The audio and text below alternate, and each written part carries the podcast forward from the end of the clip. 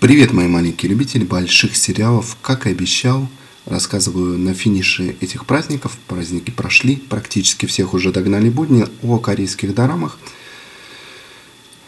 Точнее, об одной из них. Ну и в целом немножко расскажу об этом жанре. Дорама – это искаженное слово «драма». Изначально появились они в Японии, и в случае дорам слово «сезон» нужно воспринимать буквально. То есть сезон – это сезон года. В апреле начинается весенний сезон, в июле – летний, в октябре – осенний. Сам год начинается, как ни странно, в январе, хотя в Японии, как мы знаем, отмечают Новый год не в январе, но вот новый телевизионный сериальный сезон начинается в январе.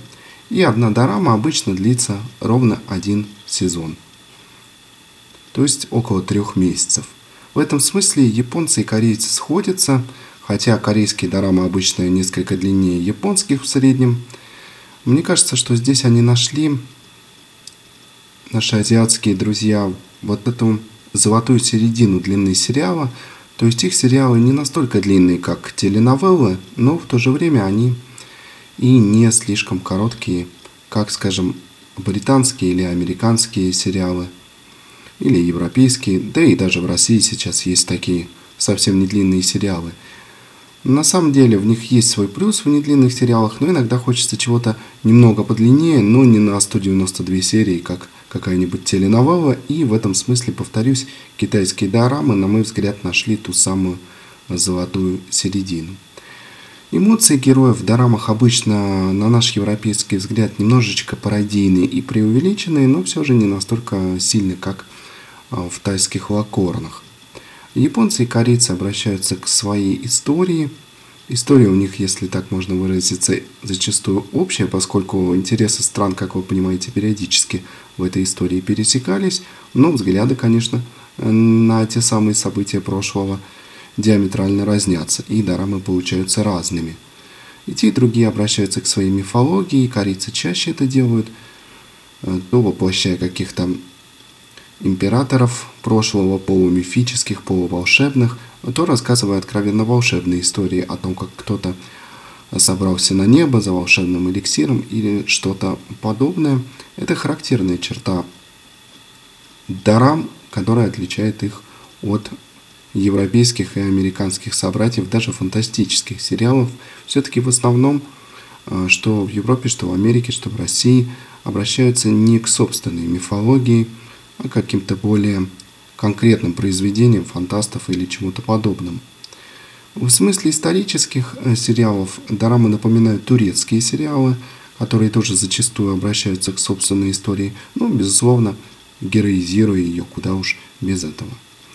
Сериал, о котором я сегодня вам расскажу, немного нетипичная любовная дорама, поскольку для любовной дорамы типичен четырехугольник. То есть я не с той, а ты не с тем. Здесь такого нет. Наши герои познакомились в школе. У них завязался роман. И все бы ничего, но отец главного героя оказался серийным маньяком. И кроме того, он убил именно родителей главной героини. Поэтому никаких отношений, естественно, не получилось. Они много лет не виделись. Он, пытаясь отдать долг обществу, стал полицейским. Она стала известной актрисой, но личная жизнь так и не сложилась у нее, поскольку никак она не могла забыть, к чему привели ее первые отношения. И вот они встречаются через много лет и понимают, что с одной стороны старые чувства никуда не ушли, а с другой стороны стена между ними все так же существует и никогда никуда не уйдет, и это уже не изменить. И вот эта коллизия и находится в центре сюжета дорамы «Приди и обними меня», «Подойди и обними меня», «Сначала обними меня», такой перевод тоже я встречал. На самом деле довольно динамично для корейского сериала.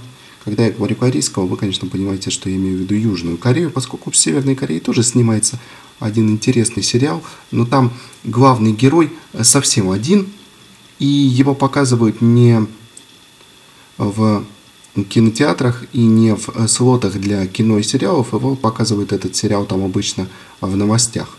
А к нам доходят только какие-то всполохи от него.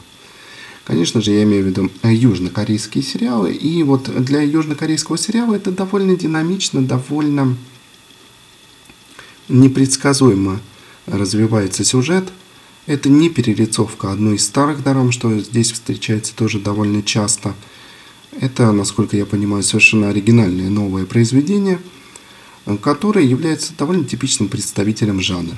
Дорамы вообще довольно характерны. Если вам зайдет одна, вы будете смотреть их пачками и пытаться убедить всех окружающих, что дорамы это вообще лучшее, что есть, ну, как минимум в сериальном искусстве, а как максимум в киноискусстве вообще.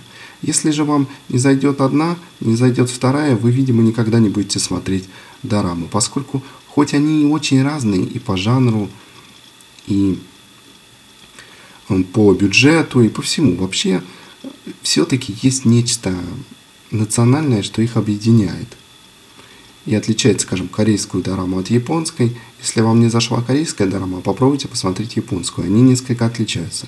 Хотя нечто общее, конечно, здесь есть.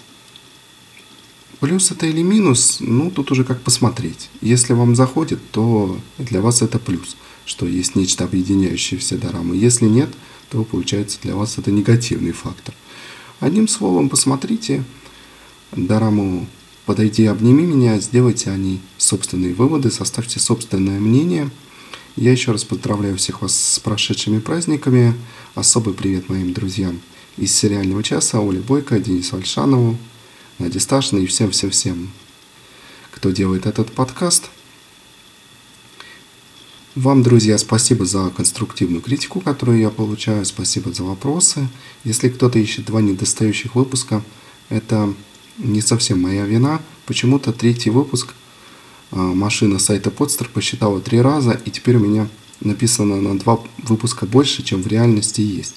С этим сделать, насколько я понимаю, ничего нельзя, если только не удалить все выпуски и не загрузить их заново, в чем я, наверное, не вижу смысла. Думаю, это не самая большая проблема. В общем, выпусков указано на 2 больше, чем реально есть. Многие из вас с этим разобрались, но если у кого-то это вызывало вопросы, то вот тех самых недостающих выпусков, их не существует, их не удалили, их не стерли по каким-то цензурным соображениям.